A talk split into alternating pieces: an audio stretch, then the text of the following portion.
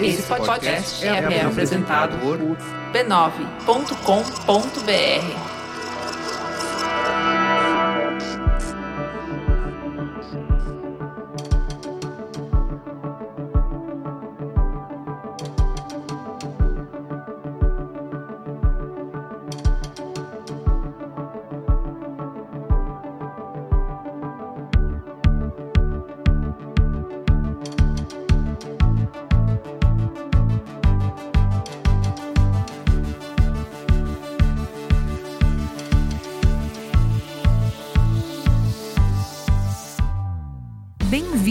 Código Aberto, o podcast que traz conversas francas com os profissionais mais influentes do mercado, para conhecer as suas ideias e o que pensam sobre o futuro da mídia, da tecnologia e da comunicação. Eu sou a Juva Lauer E eu sou o Carlos Merigo. e essa nova temporada do Código Aberto é um oferecimento de IDEXO, o braço de inovação aberta da TOTUS, a maior empresa de tecnologia da América Latina. Serão seis episódios para falar sobre transformação digital, inovação corporativa e o potencial de negócios entre grandes empresas e startups. Com quem que a gente vai falar nesse segundo programa, Merigo? Por falar em TOTUS, Juva Laura, eu fui lá na TOTUS conversar com o Juliano Tubino, que é vice-presidente da TOTUS, um cargo que ele assumiu em abril de 2018. E o Tubino é, como a gente gosta de chamar, popular, veio com a peixeira abrindo espaço no mato da internet. Quando Ele- chegou aqui era tudo mato? Exatamente. Antes disso, ele foi diretor global de inovação da Microsoft, comandou a Amazon Web Services na América Latina, também liderou o marketing da Netshoes e na Accenture ele foi para colocar ordem, como ele próprio diz, nas iniciativas de inovação. Muito bem, e sobre o que, que vocês conversaram? Tubino acredita na confiança como fertilizante da inovação e nessa conversa ele explicou um pouco mais sobre isso. A gente também falou sobre o que é, afinal, a transformação digital, né, que a gente tanto fala, como inovar em tempos de crise, como conectar startups com grandes empresas. Ele contou também como que ele se meteu numa reunião com Bill Gates. Quê? Isso. A gente descobriu um vídeo dele no Jornal Nacional lançando o Windows 95. Nossa senhora. Exatamente. Então, você tem uma ideia de como foi esse É papo. vintage. Exato. Houve um trechinho aí. E acho que uma outra coisa interessante que a gente tem feito é, é o reconhecimento do Brasil que faz. Né? Então, dentro de um. Até é super genuíno, né? Ou seja, a TOTUS, ela, com uma empresa de 30 anos. A gente acredita no Brasil que faz. A gente tá presente na vida de, pô, eu sou casado há 17. Quantas pessoas você conhece que é casado há mais de 30 anos? A gente tem cliente de mais de 30 anos. Então, é- é- é- não é que é o Brasil que faz, pô, bate no peito e só tudo dá certo. Não, cara. A gente toma tombo, os clientes Sim. tomam tombo, a gente tá junto e sobe. Então, a nossa campanha pro ano inteiro, ela é muito calcada nisso. E o protagonismo é inteiro dos nossos clientes. A gente tá super animado. Beleza, mas antes da gente ir pra conversa com o Tubino, a gente precisa falar da família B9 de podcasts. Você pode ouvir todos os nossos programas em b9.com.br barra podcast. E quem quiser entrar em contato e sugerir convidados e tudo mais, o nosso e-mail é códigoaberto.b9.com.br. Muito bem, vamos lá ouvir o papo? Bora!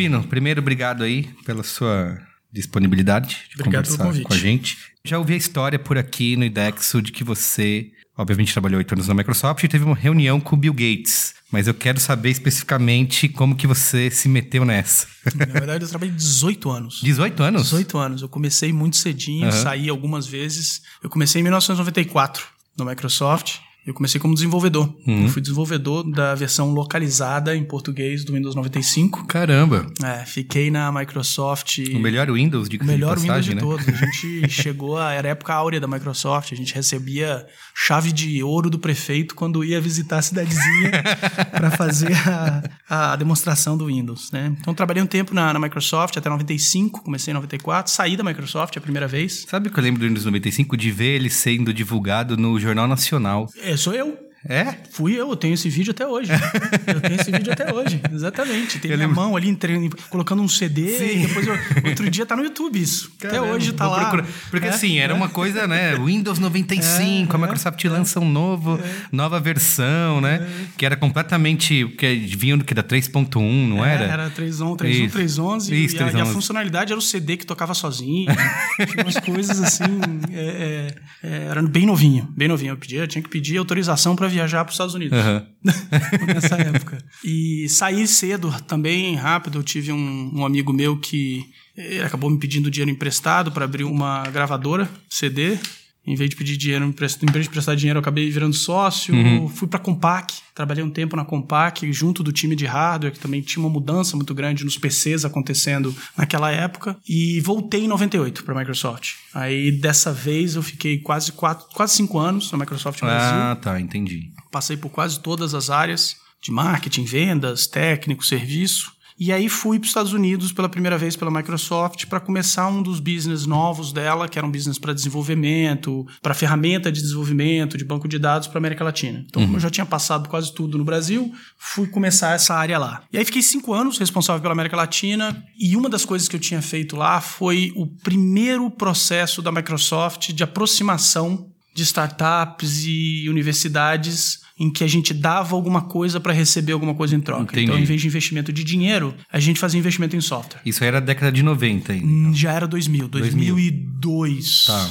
É, 2002 a 2005, né? Então, você imagina, para uma empresa que só vendia software, você passar a dar software de graça não foi uma tarefa simples, né? Mas a gente conseguiu implementar um processo onde a gente fazia literalmente grants de software. Esse negócio deu super certo na América Latina e chamaram para ir para o headquarters em Seattle para fazer isso para o mundo inteiro. Então, na época, o, o nome era super bacana, era Diretor Global de Inovação. Mas basicamente era isso: era a criação dos programas de relacionamento com empresas de menos de cinco anos. Começava Tá. a se chamar de startup. Sim, sim. né? E aí, o meu eu era responsável por tudo menos Estados Unidos. Tinha um time específico que cuidava de tudo disso para Estados Unidos. E foi muito bacana, porque eu comecei a ter um- um- uma visibilidade de outros ecossistemas de inovação Tá. como Turquia, Israel, próprio Ásia e China, etc., Brasil.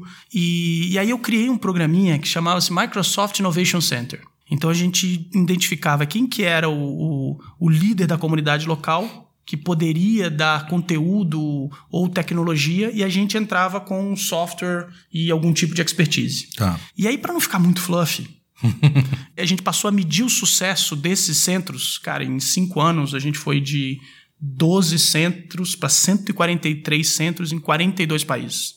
Né? O sucesso desses centros era a quantidade de aplicações desenvolvidas, de empresas criadas e de empregos gerados. Né? Estaciona isso por um segundo. Nesse período, foi um período de. Eu falei da era dourada, era, uma, era a época da era negra da Microsoft. A Microsoft era culpada por tudo, todo ninguém gostou. Ah, a Microsoft tinha um negócio do, do open source. Uhum. E o Bill Gates, ele, quando ele fazia os roadshows pelos países, ninguém queria saber o com sucesso, né, o tamanho do sucesso da Microsoft. Queria saber o que a Microsoft fazia por esses países. Ah, e aí tinha eu em paralelo fazendo um negócio que era global e que eu dava para ele essa munição. Ele conseguia chegar nesses países e falar: puxa, mas o investimento da Microsoft gerou tanto de emprego, tanto de empresa, tanto de coisa. Esse negócio deu super certo. Todo ano o Bill Gates faz uma série de, de reuniões com, com pessoas donas de programas e eu passei a ganhar cadeira cativa. Então fiz uma primeira apresentação para o Bill Gates, o negócio deu super certo. Esse parágrafo foi para carta de acionistas. Então, num dos trimestres de divulgação de resultados, foi divulgado o resultado deste programa que a gente criou e foi muito bacana, porque foi é uma experiência Imagina. interessante assim. É, é. Fazer uma apresentação pro Bill É, Gates. é. Ele é cruel, viu? Ah, é? Ele é cruel, ele não é, né? Ele não é essa simpatia toda. Não, não fala manso igual Não, nas não, entrevistas ele fala, ali. né? É, ele fala coisas duras, assim. Mas, mas é um. Mas Claro. o cara é uma sumidade. Sim. Sim. É, outra coisa, eu tenho até uma sessão, como você se meteu nisso aqui, Uhum, que é- eu vi que você fez TEDs, por exemplo, na Tunísia e na Grécia. é, Enfim, é, como que você se meteu nessas aí? E acabou, e eu, eu acabei tendo realmente um contato com alguns líderes desses ecossistemas de inovação. Uhum. Né? E tanto o ecossistema de startup, de inovação, ele se confunde muito com o trabalho que o TED fez, de ideias escaláveis, ideias exponenciais e que se multiplicam. Então, num desses TEDs, e o TED de Atenas, que foi o primeiro que eu fiz fora, ele é organizado pelos organizadores. Era um TEDx, ele era organizado pelos, te- pelos organizadores do TED oficial. Sim. E também foi num momento muito bacana que a Grécia estava passando por uma dificuldade financeira. Sim, sim. E, e, existia uma esperança que o empreendedorismo, que a tecnologia poderia ser uma avenida de crescimento. Uhum. E naquela época eu estava muito imerso à, à, inteligência sobre startups, uma pesquisa de quantas startups eram criadas por ano, o impacto delas no PIB. Então tinha um compêndio de informação que eu consegui transformar em esperança, né? Então foi meio como que falar que empreendedorismo pode ser de fato uma avenida de crescimento e de certa forma de salvação uhum. da economia de um país. Né? Sim. Né? Foi bem ambicioso, mas mas foi muito legal, cara. E foi uma das experiências mais não sei se é humilhantes, mas, mas é, em que você fica uma pessoa muito humilde, né? Uhum. Porque a gente passou o final de semana inteiro junto, todos os, os palestrantes do TED, e do meu lado tinha o assessor da campanha do Obama. Do outro lado tinha um cara que caçava vulcão. e eu falei, o que, que, eu tô fazendo aqui, né? É, é, mas, de novo, é uma troca de experiências porra, espetacular. Imagina até essa diferença cultural, né, mesmo para você fazer. É. A gente tá muito voltado, até quem consome os TEDs, né? Tá sempre vendo muito o que acontece nos Estados Unidos ou né, no, no Ocidente, aqui em lugares próximos da gente. É falar, acho que para um público, por exemplo, na Tunísia, deve ser completamente diferente, né? Alguns cuidados de ser tomados, né? É, Enfim. É, é, é, sem dúvida nenhuma. Eles têm. E, de novo, eu, não sou uma pessoa tímida, não sou uma pessoa que tem problema de, de me articular, mas ser cara, você fica nervoso. Sim. É uma apresentação como essa, que é televisionada para o mundo inteiro, uhum. fica guardada, fica. etc, etc. Você tem. E aí, quando você soma o fato de que a Tunísia é primariamente muçulmana, uhum. né? Tem todo um protocolo, né? De respeito, de, de tom de voz. Mas, por outro lado, essa é uma das belezas do negócio de tecnologia, né? A Tunísia, ela é um dos países com a maior nível de inclusão de mulheres no ah, mercado. Sim, que legal. Porque, em teoria, né, o, o, trabalho de tecnologia, programador, analista, QA, etc., é um trabalho que tem pouco contato com o público. Uhum. Então, meio que os maridos permitem. Ah, tá. É, isso acaba criando um, um, um, grupo de mulheres extremamente empoderado, uhum. mesmo dentro de uma cultura super peculiar. Sim, né? sim. Então, aí você explora esse lado. Né? Em todo lugar, por mais esquisito que seja, tem muita coisa legal para ensinar para uhum. gente. Né? E a Tunísia, sem dúvida, é o papel das mulheres mulheres no mercado de tecnologia, ele é louvável lá. Entendi. E você nessa apresentação falou sobre confiança como fertilizante da inovação, né? Como que é isso? Você tem, pode explicar para gente um pouquinho? Por definição, inovação você tem que é, fazer diferente, uhum. de alguma forma. Tem uma série de definições de inovação, de incremento, mas inovação, um dos requisitos necessários é pensar diferente. E, e, a verdade é que muitas vezes a gente deixa de pensar diferente por medo, por medo ou falta de confiança. Uhum. Né? Então, quando você confia em alguém ao ponto, inclusive, dela trazer uma perspectiva diferente, a combinação dessas perspectivas gera um, um ganho maior. Né? Uhum. É uma, uma máxima antropológica né? que, que disso. Então, é, é, eu não conheço absolutamente nenhum tipo de grande inovação que não foi causado pela junção de mais de um ponto de vista diferente. Uhum. Né? E, e para você aceitar pontos de vista diferentes, a confiança é muito importante. Que você falou sobre essa questão até de da diversidade como é. um, uma geradora né, de inovação, né? Isso. né? Você acha que a gente está tá conseguindo chegar? Eu vi que até num relatório recente divulgado pelas big techs aí, é, a própria Microsoft, uhum. Uber é, avançaram bastante nessa questão, mas ainda é muito pouco, né? O que você acha que está faltando para a gente chegar lá e ter essa diversidade real nessas equipes, nessas grandes empresas e que também que, que isso acaba servindo de espelho até para as startups e para as empresas que estão começando agora, né? Eu tenho uma opinião talvez pode até ser um pouco polêmica às vezes. Eu, eu acho que a gente está indo num, num caminho não obrigatoriamente completo. Uhum. Não, é, não é que é um caminho errado. Mas quando a gente fala de diversidade e define diversidade por diversidade de gênero, sexo ou religião, uhum. ele não é completo. Uhum.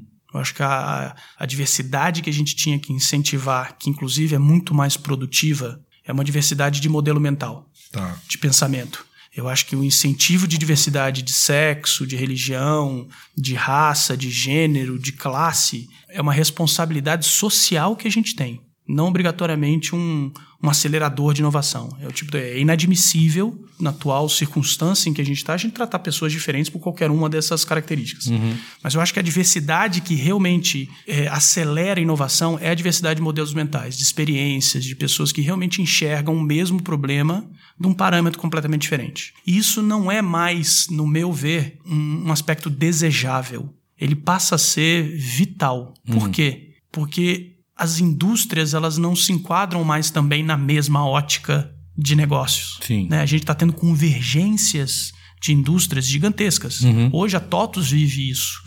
Né? Na nossa tentativa de entrada no mercado de fintech ou techfin, que é como a gente tem se posicionado, eu jamais vou ter sucesso se eu conseguir resolver um problema financeiro ou de um produto financeiro do cliente, tendo a perspectiva de desenvolvedor de software de RP. Claro. Eu jamais conseguiria ter um produto inovador financeiro se eu tivesse somente pessoas do mercado financeiro. Então, se eu não junto essas pessoas e não mostro que cada uma delas com seu modelo mental diferente, a gente consegue, eu nunca vou vencer. E ao fazer isso, eu vou vencer. Tenho certeza absoluta disso. Então, como é que você junta um banqueiro, um designer, um vendedor de telemarketing de adquirência e um cara de processos de segurança juntos? Põe, põe tudo na mesma sala. Né? Põe os mesmos objetivos para todo mundo. E, você tem realmente perspectivas completamente diferentes. E tem que saber qual que é o mecanismo em que todo mundo tem seu peso, todo mundo tem o seu valor. Isso é super difícil. Legal. Né? Outra coisa que você falou também sobre inovação em tempos de crise, né? Que mais de 500 empresas da lista, acho que da Fortune, né, Uhum, é, surgiram justamente nesses tempos. Queria que você falasse um pouco mais sobre isso. Assim, quais que são a- os aspectos que levam essas empresas inovadoras, essas grandes empresas surgirem nesses períodos de crise? Isso é um negócio super bacana. Toda vez que a gente tem algum tipo de dado parametrizado ao longo do tempo, a gente consegue tomar umas Sim.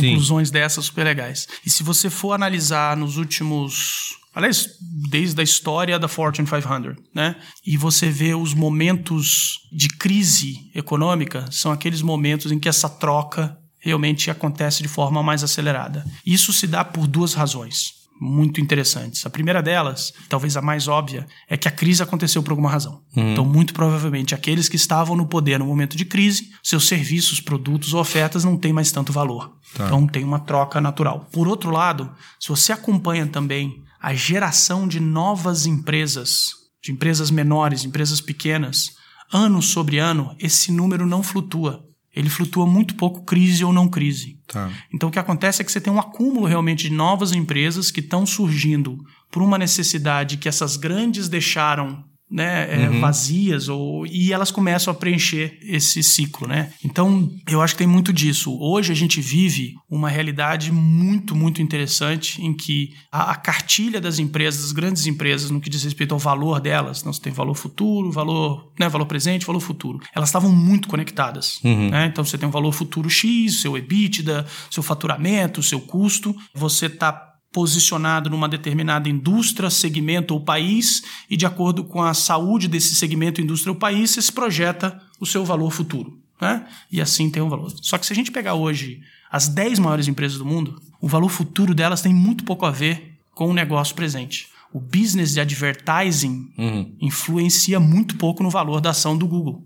Ou seja, a relevância do Google numa série de indústrias que ele está posicionado ou que ele vai vir a se posicionar tem um valor muito maior ao valor futuro dele. Sim. Mesma coisa para o Facebook, a mesma coisa. Por exemplo, o Facebook, quando ele. E o nome desse segredo é relevância. Né? A relevância que você tem no mercado, independente do que você pratica hoje. O Facebook, quando ele teve um impacto de segurança, de vazamento, a relevância dele foi altamente compromissada, né? E você teve impacto no valor futuro. Sim. O business de advertising no Facebook não parava de crescer. Não era isso que dá o valor futuro. Então, e esses ciclos têm sido cada vez menores. Né? Essa mesma máxima que muita gente fala, puta, 50% das empresas de hoje não.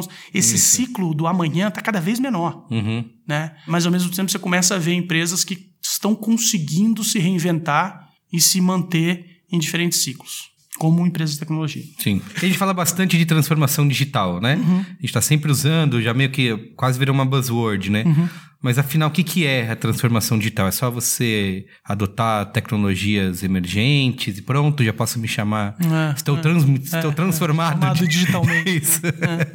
Que que- como a gente pode definir esse termo? Eu acho que é um termo tão positivo no começo que, Uhum. que causou o buzz, ele, ele de certa forma foi porque ele causou impacto. né? As Sim, pessoas sim. Uhum. falavam, todo mundo queria saber, queria ter, não sabia se era de comer ou de beber, Isso. mas. E, e aí, obviamente, veio muito picareta nessa Uhum. história toda, é, como qualquer buzzword de mercado. Sim. Acho que todo mundo tem uma opinião. Uma opinião, eu tenho a minha sobre o que, que é. Uhum. Né? E, e a minha começa no ponto de que não, não é sobre tecnologia, mas sim tem muito a ver sobre, com tecnologia. Né? Então, a transformação digital ela foi causada primariamente, eu diria, por três grandes fatores. E esses três grandes fatores eles, eles têm a ver com qualquer indústria, do pão ao plutônio. Né? É, é, tá. é, o, o, o primeiro deles é a gente vive num período de abundância de poder computacional e que ele era significativamente diferente do que a gente tinha há 5, 6 anos atrás. Sim. Né? Há 10 anos atrás, então nem se fala. Literalmente, por exemplo, a tecnologia, existem grupos, operações, times de compras, de procurement na empresa para você comprar um projeto de tecnologia, era um projeto anual, de milhões de reais, etc, etc. Hoje, a disponibilidade de poder computacional como serviço para gerar dado, processar dado, armazenar dado, mudou de forma significativa o jeito que a gente trata a tecnologia. E tecnologia como transformador, e aí vem o clichê digital, uhum. isso é factual. Então, isso realmente transformou bastante. Quando você Sim. pega empresas como a AWS, né, que é uma fornecedora de softwares e, e, soluções na nuvem, e durante os primeiros 10 anos dela, os 50 maiores clientes dela não existiam há 5 anos atrás, mostra o quanto que a indústria foi transformada por causa disso. Uhum. Né? O Netflix ele existe por causa da abundância do poder computacional, uhum. por exemplo. Né? Todos os outros clichês de unicórnios existentes hoje em dia. Sim. O segundo ponto, que também é uma mudança significativa da transformação digital, tem a ver com o que eu, a gente acabou de conversar um pouco a história da convergência, né? Aí tem vários nomes bacanas, indústrias fluidas, uhum. tem o, nego, o consultor e empresa de tecnologia adoram inventar sim, nome. Sim. Mas o, o ponto é o seguinte, se mistura, se misturam os mercados. Hoje o teu competidor não é mais o teu competidor tradicional. O teu competidor é um cara pequeno que oferece exatamente aquilo que pode ser oferecido que o cliente quer sem uma série de custos, seja de distribuição, seja de produção, seja de inteligência. Uhum. Então, essa mudança fez com que, literalmente, as empresas, sim, tivessem muito mais competidores, mas, ao mesmo tempo, tivessem muito mais referências e tivessem também a capacidade de expandir o seu mercado para outras indústrias. Sim, e até a questão de elas podem ser concorrentes em algumas áreas, em outras não, Parceiros, e, e estão juntos. Exatamente. Né? Então, você vai ter um cara que hoje é competidor que vai ser seu parceiro amanhã e um cara que hoje é teu parceiro que pode ser seu competidor. Isso. Então, é, essa bagunça faz com que as empresas transformem. Transformem a forma de ir ao mercado, a forma de criação de produto, etc, etc. E o terceiro grande ponto da transformação é que antigamente também a cartilha principal de ida ao mercado, que é o tal do push-pull, etc., ela tratava só o começo e o fim da história, para não citar o clichê número 3, jornada, né? Uhum. É, então, literalmente, você quer ter sucesso, você compra bem e vende bem. Né? Então, você produz bem e tem um monte de pontos de venda com um monte de inventário. Porque esse meio do caminho, ele não era efetivo. Hoje, com a transformação digital, você chega na hora que você quiser, no momento que você quiser e puder, né? para aquele determinado cliente, pessoa ou empresa que você queira ter relação. Então a gente passa a ter que olhar o meio do caminho de uma forma muito mais efetiva. Né? Então, um revendedor de material de construção que queira vender adubo, antigamente ele tinha uma opção. Compre muito adubo, tenha muita loja para distribuir adubo. E eu estou citando adubo porque, no menor das provas, com baixo valor agregado, né? Pode ser merda, né? Sim. É, é, e hoje o cara pode literalmente criar um app que te ajuda ao tirar a foto de uma planta, dizer quanto que você precisa de adubo e já fazer o pedido, né? Uhum. E ele passa a ser um consultor de um negócio que é super importante para a pessoa que realmente está comprando adubo, Sim. né? Versus ficar estocando produtos e criando pontos de venda. Uhum. Então a gente claramente começa a ter em todas as jornadas momentos desse meio em que a empresa tem que estar capacitada. Ou seja, ela tem que se transformar para se capacitar. Usar a palavra digital ou não é. Entendi. Porque tecnologia sempre esteve Sim, presente. sim, sim. né? Faz sentido, faz bastante sentido e acho que a gente vem falando de transformação digital e um dos eventos que a gente no B9 cobre bastante é o SXSW, né? Uhum. Todo ano a gente tá lá. E a gente viu esse ano, agora em 2019, uma mudança até de tom, né? Em relação ao, a tudo que a gente fala sobre tecnologia. So- acho que em cinco anos anteriores tinha muito... Não é um oba-oba, porque parece que eu tô... é, é, Desmerecendo. Desmerecendo, não. né? Mas tava todo mundo empolgado, digamos assim, né? Com as tecnologias, falando, olha, dá pra fazer isso, não, não, não. E esse ano a sensação é que todo mundo meio que parou, pensou assim, ó, a tecnologia talvez deu, tenha dado ruim, sabe? Em algumas coisas assim. Por exemplo, é, uma relação de, de você falar das big techs e todas estão devendo explicações, né? A gente viu muitas apresentações lá e todo mundo falava do liberal ao socialista, né? Teve o Howard Schultz, que foi CEO da Starbucks e vai se candidatar. Espetacular. É isso, Alexandre Ocasio-Cortez também, e todos falaram em regulação das big techs, né? Que a gente vai ter que encontrar uma maneira de ter uma regulação sem esbarrar na censura, porque todas estão devendo explicações. E um- uma noção de que essa nova economia que a gente tanto falou, ela está envelhecida, ela envelheceu e a gente vai precisar, digamos, de uma nova, nova economia uhum. é, que vai discutir a ética das coisas agora, né? Eu tenho um, uma palestra lá do Douglas Rushkov, que é um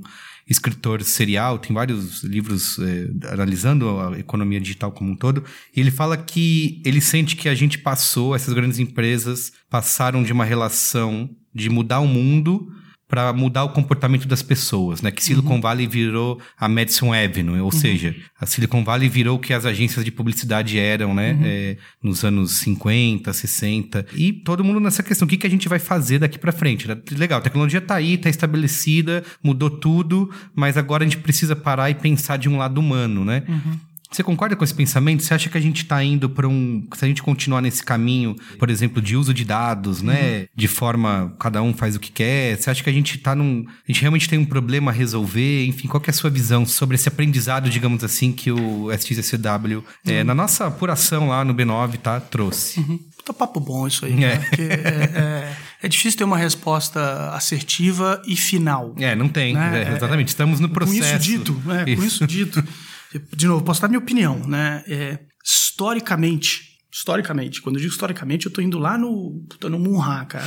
Lá atrás, tecnologias sempre se desenvolveu e se tornou disponível numa rapidez muito maior do que a nossa capacidade de adaptação é, cultural é, e psicológica. Isso, mas é isso, isso sempre aconteceu. Né? Tem algumas apresentações que eu faço que eu começo com um slide que tem um, um, uma pintura que foi o Automotive Act. Uhum. Pô, vale a pena pesquisar isso. Se puder lá, Automotive Act, você vai ver que tem um carro, daqueles Ford T, uhum. né? Com dois caras dirigindo e um na frente com uma bandeirinha vermelha. Então, era uma lei que dizia que para todo carro, todo veículo é, motorizado na rua, seriam necessários dois motoristas, que caso um tenha um, um troço, o outro controla a besta, é, é, né, a besta possuída, tá. e um cara na frente com uma bandeirinha assustando ou tirando os pedestres. Sim, avisando é, que aí vem o, vem o Quem carro. foi o responsável por essa lei? Era alguém que estava preocupado com as pessoas? Uhum. Não, são os donos das carruagens. Das carruagens, sim. Né? É, inevitavelmente, o que, que aconteceu com o cara da bandeirinha vermelha? Literalmente Caiu do carro foi, foi atropelado. Literalmente, esse cara foi atropelado, né? A gente deixou de ter carro? De jeito nenhum. Uhum. Freou durante um tempo o processo? Sim. Mas por um lado, quando a gente fala de regulamentação, né? Os, o, o, nosso espírito liberal, que não gosta do grande, também não gosta da regulamentação. Sim, sim. Mas a regulamentação também é uma reação natural, uhum. enquanto a gente não entende. Mas ao mesmo tempo, vai ser atropelada. Uhum. Não tem mais volta. Então, eu, o que eu quero dizer do assertivo e final é o seguinte: eu acho que não tem como não ter certa regulamentação. É, eu acho que é uma questão de. Acho que passava muito por um diálogo, né? É. Porque quando eu falei dessa empolgação que a gente teve com a tecnologia, acho que ela nos impediu de ter algumas conversas, né? E que agora isso começa a chegar. Que é, por exemplo, a questão dos dados, né? Você usou o Facebook para se logar com tudo, né? Uhum. Deu seus dados uhum. lá, aceitou tudo, porque isso facilitou a sua vida, né? Uhum. Você não precisava mais lembrar senha, você podia logar tudo com o Facebook. Quando começam a ter vazamentos de dados, eles começam a usar isso de maneira é, obscuras, que você nem mesmo sabe como funciona, isso acende um sinal de alerta de, hum. putz, eu acho que eu não pensei nisso naquele hum. momento, né? E eu acho que passa um pouco pela, digamos, educação até das próprias pessoas antes de aceitar certas coisas, de eu até eu gosto de citar o caso do CPF na farmácia, uhum. né, que a gente dá, que é uma é, coisa é. mais básica. Uhum. Pelo desconto a gente dá, vou ganhar um desconto aqui, vou pagar 20% mais barato só dando CPF, mas o que, que vai acontecer com esse dado, né? Uhum. Então acho que essa questão de a gente começar a pensar, né, e refletir sobre é. esse assunto. Mas ao, ao mesmo tempo a gente tem uma geração que está entrando que não tem a referência do passado eles já vão ser inseridos nesse quiprocó. Uhum. Eu recebo, recebo meu serviço se eu te dou algum tipo de informação para, em teoria, você me devolver este ou outro serviço que não é correlato, uhum. melhor. Vai ser uma nova norma. Até os cenários mais absurdos, por exemplo, esse que você comentou, do CPF, aquilo de alguma forma mexer no quanto que eu pago de seguro, Isso, por é. exemplo, né? Uhum. Mas em teoria o mercado vai se regular. Porque você vai estar tá pagando mais ou menos, mas vai ter alguém que vai estar tá pagando mais ou menos. E que é mais justo ou menos justo. Se a geração é inserida nesse novo modelo, ela nem questiona o antigo. Mas ela nem questiona o antigo. Mas acho certo que. Certo e uma... errado. A gente tem referência do que é certo e Sim, errado. Sim, exato. Né? A gente tem. Então, de novo, eu acho que a regulamentação ela tem que existir, porque são essas pausas para a gente ter minimamente referência do que, que é justo do que é um absurdo, inclusive, a gente se incomodar. É. Né? Eu fico fascinado, por exemplo, com a discussão, acho uma, uma filosofia incrível sobre até o carro autônomo, né? É, e é. o que, que isso gera de uma discussão ética de você, por exemplo, estar tá num carro que pode estar tá programado para te matar, dependendo do cenário que, é, que vai, que vai acontecer, de acidente, né? Então, isso gera uma, uma- umas reflexões que a gente até então não tinha. E eu acho que a gente vai ter que ter essa conversa, né? Esse diálogo e ter essa clareza do que a gente está fazendo da- daqui para frente, né? No carro autônomo, por exemplo, vão trazer coisas que a gente nem pensou ainda. Se o carro bate, quem que é a culpa? Isso, é. Quem tá dentro, de quem fabricou, de quem fez o software, Exato. de quem fez o sensor, do prefeito da cidade. É, não tem ainda, Sim. né? E por um lado, o carro autônomo não vai ter mais ladrão de carro, Uhum. Como a gente conhece. Vai ter um outro tipo de ladrão de carro. Sim. né? Então, de novo, espírito de porco vai ter de qualquer jeito, em qualquer indústria, né? É, o que eu acho mais legal é que assim, é uma discussão fascinante, Ah, né? não, Independente de. Tem muita gente que se assusta, né? Ah, muito Black Mirror, isso, sempre a tecnologia vai pro lado ruim. Mas eu acho que são, levantam pontos bem interessantes de, de se discutir, né? Acima Ah. de tudo. Assim. Ah. Bom, eu queria falar com você um pouco sobre liderança, né? Um papo com, que a gente teve até com a Fiamma no nosso primeiro programa aqui da série foi. Ela até falou bastante de liderança humana. E eu queria saber, você, como um líder hoje, como que um, um bom líder se forma e como você foi preparado ou se preparou para chegar até aqui. Acho que tem vários tipos de liderança, né? É, hoje em dia. E o legal é isso, né? A gente tem visto é, que, do mesma forma que o, o líder, e eu vou usar aqui a palavra né, antiquado, né? Que é o líder hierárquico, aquele que putz, né, senta e protege o seu castelo e a sua cadeira, ele tá acabando. Né? Estão surgindo novas formas de liderança. Né? Eu sou liderado várias vezes pelos meus funcionários. Existem vários momentos em que eu consigo absorver a liderança de pares, absorver a liderança de, de pessoas que são diretas minhas, né? Então, eu acho que a liderança ela tem evoluído para um modelo não só de trabalho, mas um modelo de convivência. Então, acho que esse é o, é o ponto mais importante. Todo líder ele tem que entender que a liderança não é mais um, um direito hierárquico, Uhum. ele é realmente um modelo de convivência e que ele tem que ter um destino comum, que é o propósito da companhia. né? Então, se você é a pessoa mais qualificada para acelerar o propósito da companhia, você está bem na sua função de líder. Isso tem a ver com o desenvolvimento dos times, tem a ver com orientação a cliente, né, de, de saber se está fazendo a coisa correta para a companhia, a coisa correta para o cliente. E o líder novo, ele, ele consegue ser muito sensível a esses fatores em qualquer tipo de situação. Né? Porque situação de conflito você sempre vai ter seja por salário, compensação, cultura, pessoas, problemas de mercado, etc. E talvez essa flexibilidade de pensamento que eu tenho, ela é um reflexo da minha carreira. Se tem uma coisa que eu acho que eu sempre fiz no decorrer desses anos, foi nunca ter chegado num ponto confortável. Nunca. Seja de geografia, de mudar de país, de mudar de empresa. Eu, quando estava na Microsoft, era passárgada. Né? Pô, Eu trabalhava diretor global de inovação, eu dava Sim. dinheiro para as pessoas. né? Mas chegou um momento que eu me auto-chequei e falei, cara, eu não vou aumentar o meu bate-cinto de utilidades continuando a fazer isso, né? Tá. Então, eu acho que você também ter uma flexibilidade sua de reinvenção, de buscar novos desafios. Eu saí completamente da empresa de, tec- de uma indústria de tecnologia, fui para o varejo, do varejo fui para a indústria de serviços em consultoria, de consultoria fui empreender, voltei para a tecnologia, voltei para o Brasil, que para mim era um negócio super importante poder voltar para o meu país e tudo que eu aprendi fora, usar numa empresa como a TOTUS e tentar ajudar a TOTUS para os próximos 30 anos dela. E por que, que eu estou falando de flexibilidade? Porque se tem uma coisa que essa transformação também digital toda mostrou, é que os ciclos de mudanças estão cada vez mais rápidos. Então, o que antes era o conhecimento que você adquiria, vai para uma faculdade, estuda 4, 5 anos, ah, isso vai te levar para o resto da vida, Sim. esse negócio não existe mais. Né? Então, um dos quesitos de liderança do novo líder é flexibilidade e adaptação. Né? E, de novo, adap- adaptação em organogramas, adaptações em indústrias. Então, você conhecer muito bem quais são os seus skills e se fortalecer em cima disso e a partir deles conseguir ter essa flexibilidade, eu acho que seria um dos pontos chaves e que, são, que é consistente com a minha trajetória de carreira também. Legal. Tem um lema aqui do IDEXO Uhum. que a gente gosta muito, que é menos espuma, mais nota fiscal. Queria que você me explicasse o que, que isso quer dizer. E, de novo, eu acho que tem, tem a ver com o momento do ecossistema de empreendedorismo do Brasil e do mundo, de startups. Houve uma demanda reprimida de soluções inovadoras para o consumidor de B2C muito grande. E elas super charmosas, né? Uhum. Então, é o tal do app. Né? Então, tem um app que faz. Isso já passou, obviamente, mas, mas existe um resquício de um ecossistema que ainda vislumbra muito a próxima saída, né?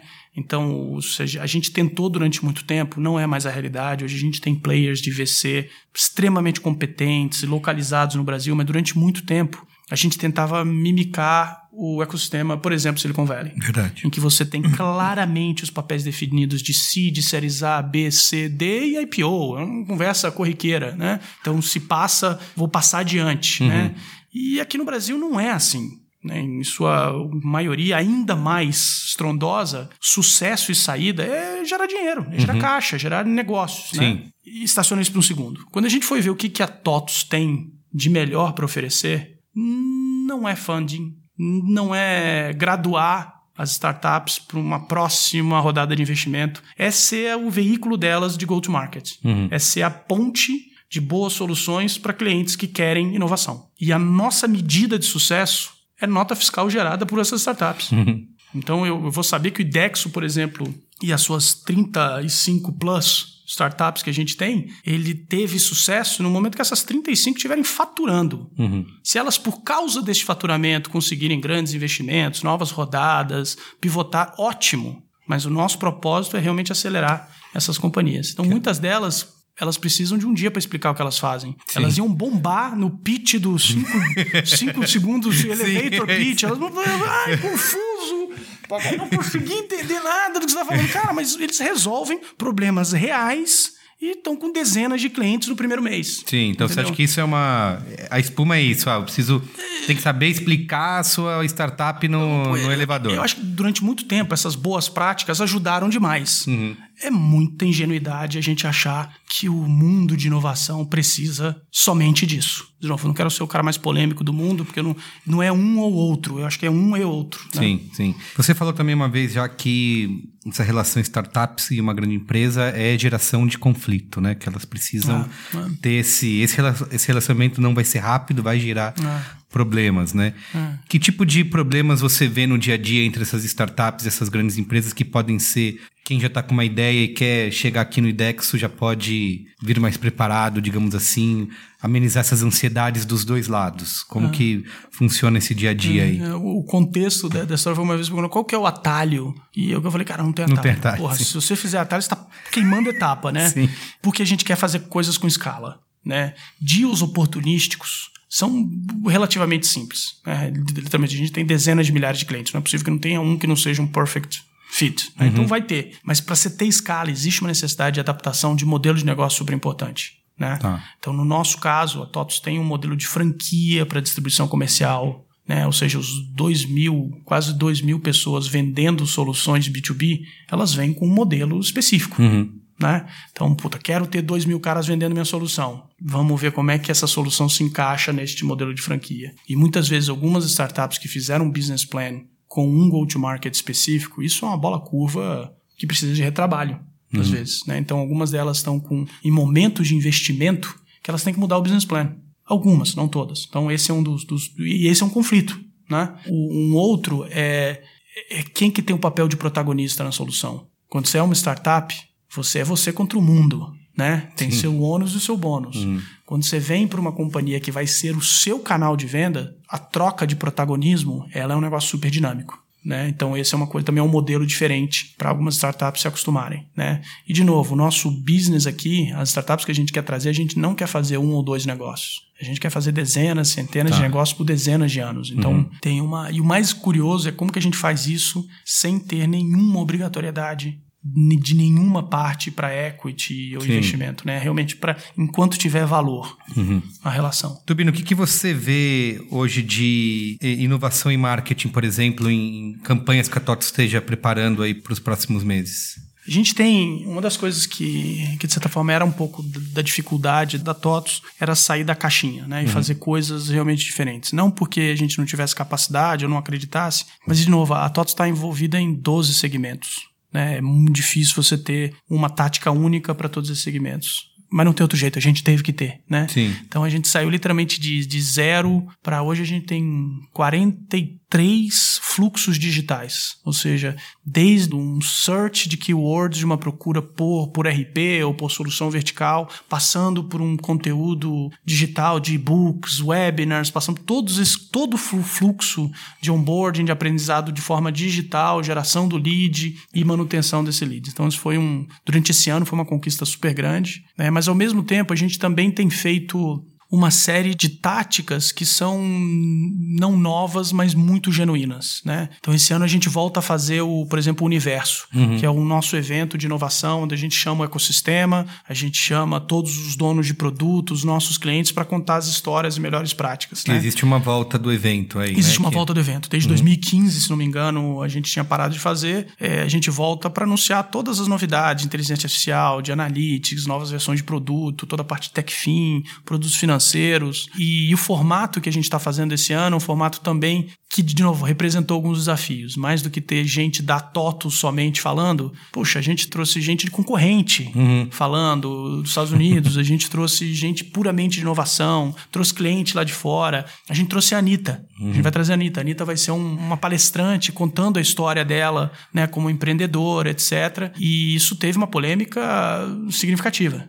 Tem é, gente é, falando é. que a Anitta vai fazer aí. É, você imagina, né? A gente ainda tá, a gente ainda vive num mundo eh, ligeiramente obtuso, uhum. né? Por, por parte de alguns. ligeiramente é, você tá sendo generoso. É, mas... em que teve muita gente questionando, pô, o que a Anitta tem para ensinar para um cara de TI, uhum, né? Sim. Mas o mais legal foi que a gente também tem, em mesma proporção ou maior, pessoas que totalmente entenderam e defenderam. Porque ela é sempre uma pessoa de negócio, né? Ela conta super, tudo que ela, super, ela meio claro, que ela gerencia a própria claro, carreira, ela, né? Sim, ela é uma cantora de funk, de, de, tal, mas cara, ela é uma menina de menos de 30 anos que construiu um, império conduzida super bem, bem assessorada, uhum. com orgulho, genuína, faz as coisas. Por quantas pessoas você conhece ou eu conheço, tem um documentário do Netflix sobre ela. Sim, sim. É um mérito Ela enorme. e a Beyoncé. É, né? Então, a gente pode não concordar concordar com gosto musical, mas a gente poder apreciar o que o Brasil tem, uhum. né, é, seja qual for a perspectiva, é muito importante, né? E eu também fiquei muito feliz de ver que grande parte da nossa comunidade de TI defenderam, entenderam, e, e a gente está hoje com alguns milhares já de ingressos vendidos a menos, a mais de um mês. E vai acontecer agora em junho, né? Agora em junho, de 25, 26 de junho. Legal. Então, e, e, acho que uma outra coisa interessante que a gente tem feito é, é o reconhecimento do Brasil que faz, uhum. né? Então, dentro de um...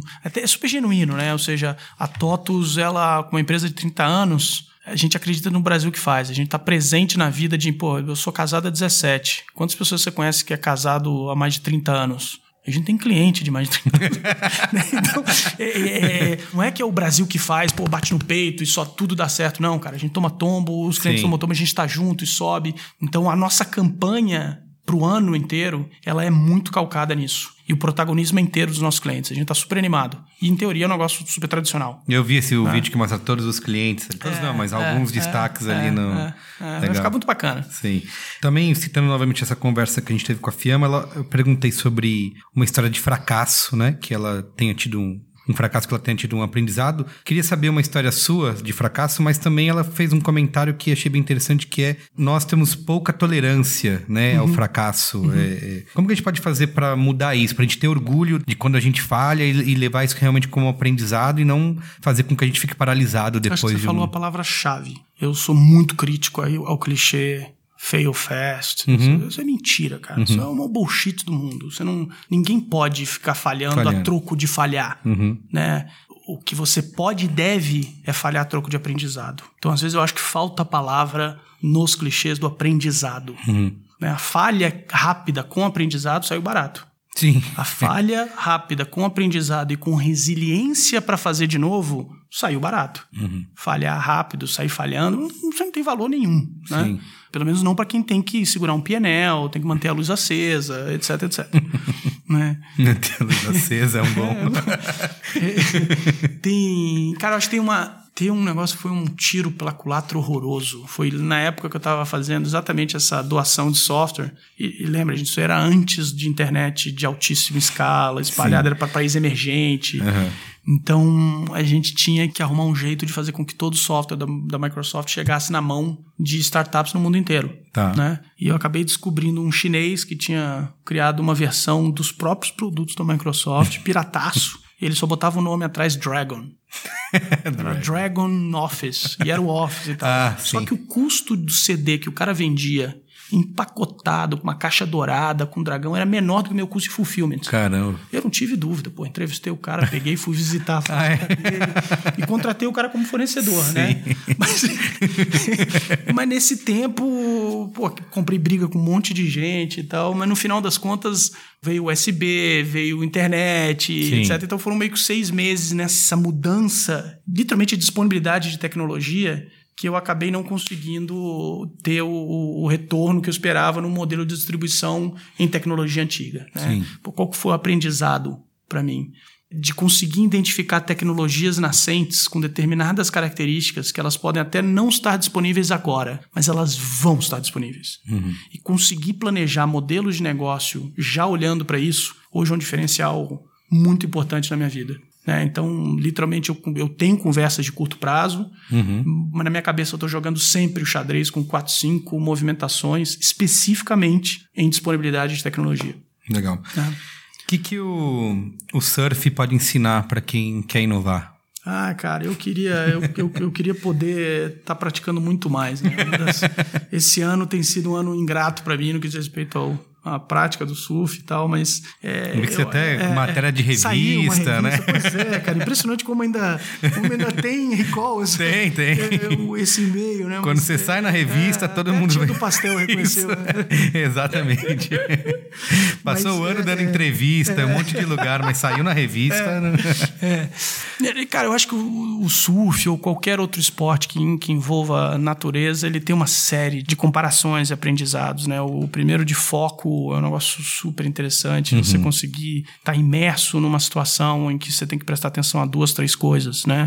O tamanho da onda, velocidade e de onde que ela vem e ponto, né? É um momento único né? Que, de novo, você tem um contexto, você está atento aos outros atletas, mas você pensa em, em você, Sim. né? É, e o mar, cara, o mar, o balanço do mar é um negócio que também aprende aí. Tô, tô, tô forçando a Tem barra de tentar fazer Tem uma grandes comparações com o né? negócio. É que ele vai e vem, às vezes tá bom, às vezes tá ruim. E essa incerteza de você não sabe, se tem uma coisa que a gente não controla, Uhum. né? É a condição do mar. Então, de novo, qualquer tipo de esporte, ele é altamente recomendável para qualquer né, prática profissional. né? Esfriar a cabeça. É, também. demais, Muito demais. bem. É, eu te perguntei sobre o surf, não foi à toa, eu já sabia, né? Que, como eu te falei, eu te vi na capa da revista. É. E que mais que, que você faz quando você não está pensando em trabalho, em inovação? O que, que você tem faz quando você É, está afim devia, de. é, acho que eu devia ter respondido pra você. você- Não sei se você me pergunta qual é o meu maior desafio, né? É. O maior desafio é tempo, cara. Porque fazer caber tudo, né? Eu sou um cara de família, cara, Uhum. pra caramba. Sou apaixonado pela minha mulher, pelos meus filhos. Tô com. Você tem dois filhos. Tenho né? dois filhos, Bento e Pedro, então eu tento ocupar o meu tempo máximo que eu puder com eles. Então, prática de esporte, eu pratico esporte com eles, Uhum. né? Então eu faço boxe e vira e mexe, eles estão treinando comigo.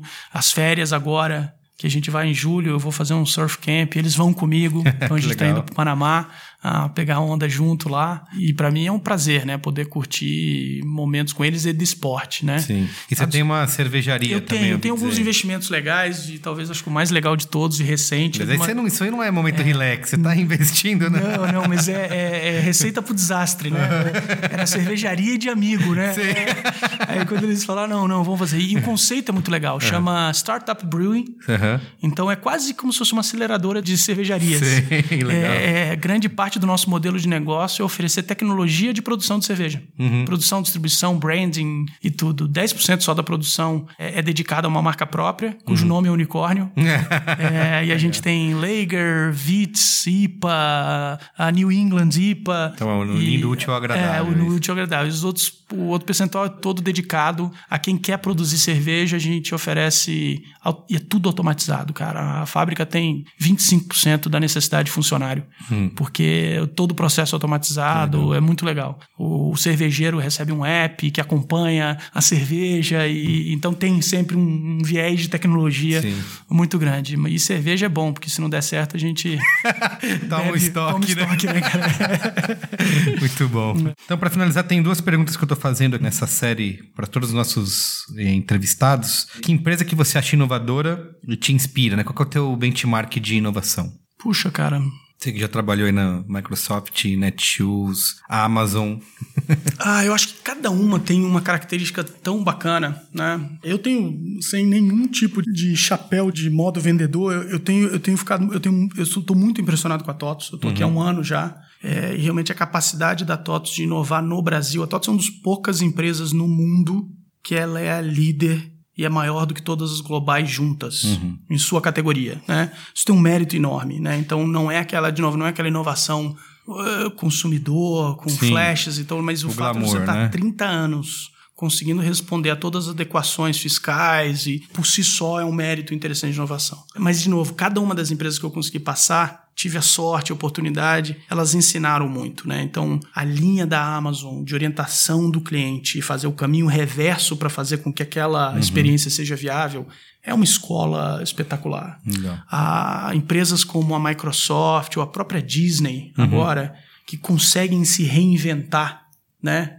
A Disney esteve na Timor alguns e Isso. já por volta, emplacou de novo com, uhum. com, compra da Marvel, essa repaginação né, dos super-heróis, etc, etc. Então eu gosto muito de ver esses casos de empresas tradicionais que conseguiram realmente inovar. Não é que é fácil inovar do nada, mas você inovar com negado, uhum. com, é, é A movimentação difícil. é muito, é muito mais, difícil. sim. É muito difícil. Mas tem algumas empresas que realmente me pulam né, à vista, empresas principalmente na China, né? Então hoje a gente tem no ecossistema chinês de pagamentos, tem ensinado um monte de coisas, né? Pelo volume e massa que eles têm e pelo fato deles terem também pulado uma geração inteira, né? Então sem legado para produtos financeiros, o próprio WeChat. E se eu não me engano, da, da, lista de unicórnios lá, acho que a China tem a maioria, né? A maioria já. É. Ah, ah, então tem, tem, uma, tem uma coisa super interessante. Eu não tenho nenhuma específica que me brilha o olho, mas eu é um consigo identificar em si. cada uma delas algumas coisas muito bacanas. Legal. E por fim, quais são as habilidades que você acha que um profissional de marketing precisa ter para ser relevante no futuro? Se vai fazer sentido o CEO de uma empresa ou o dono de uma startup que não tenha é, domínio da tecnologia?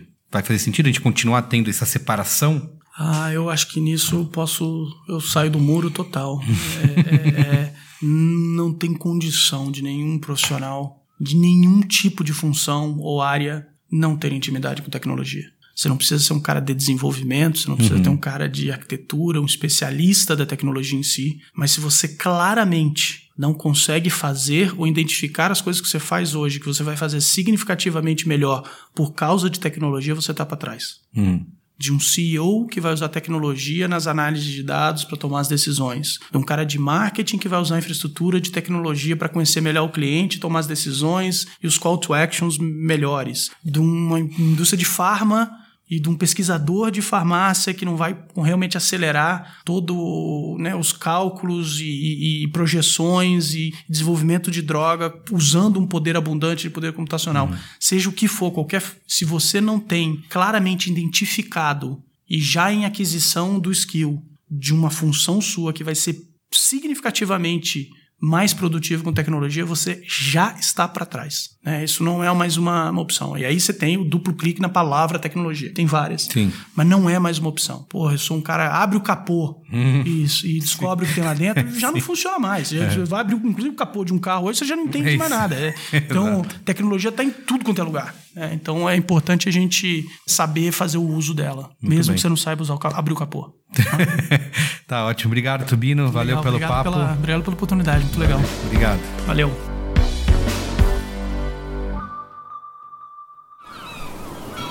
Este podcast foi editado pela Maremoto.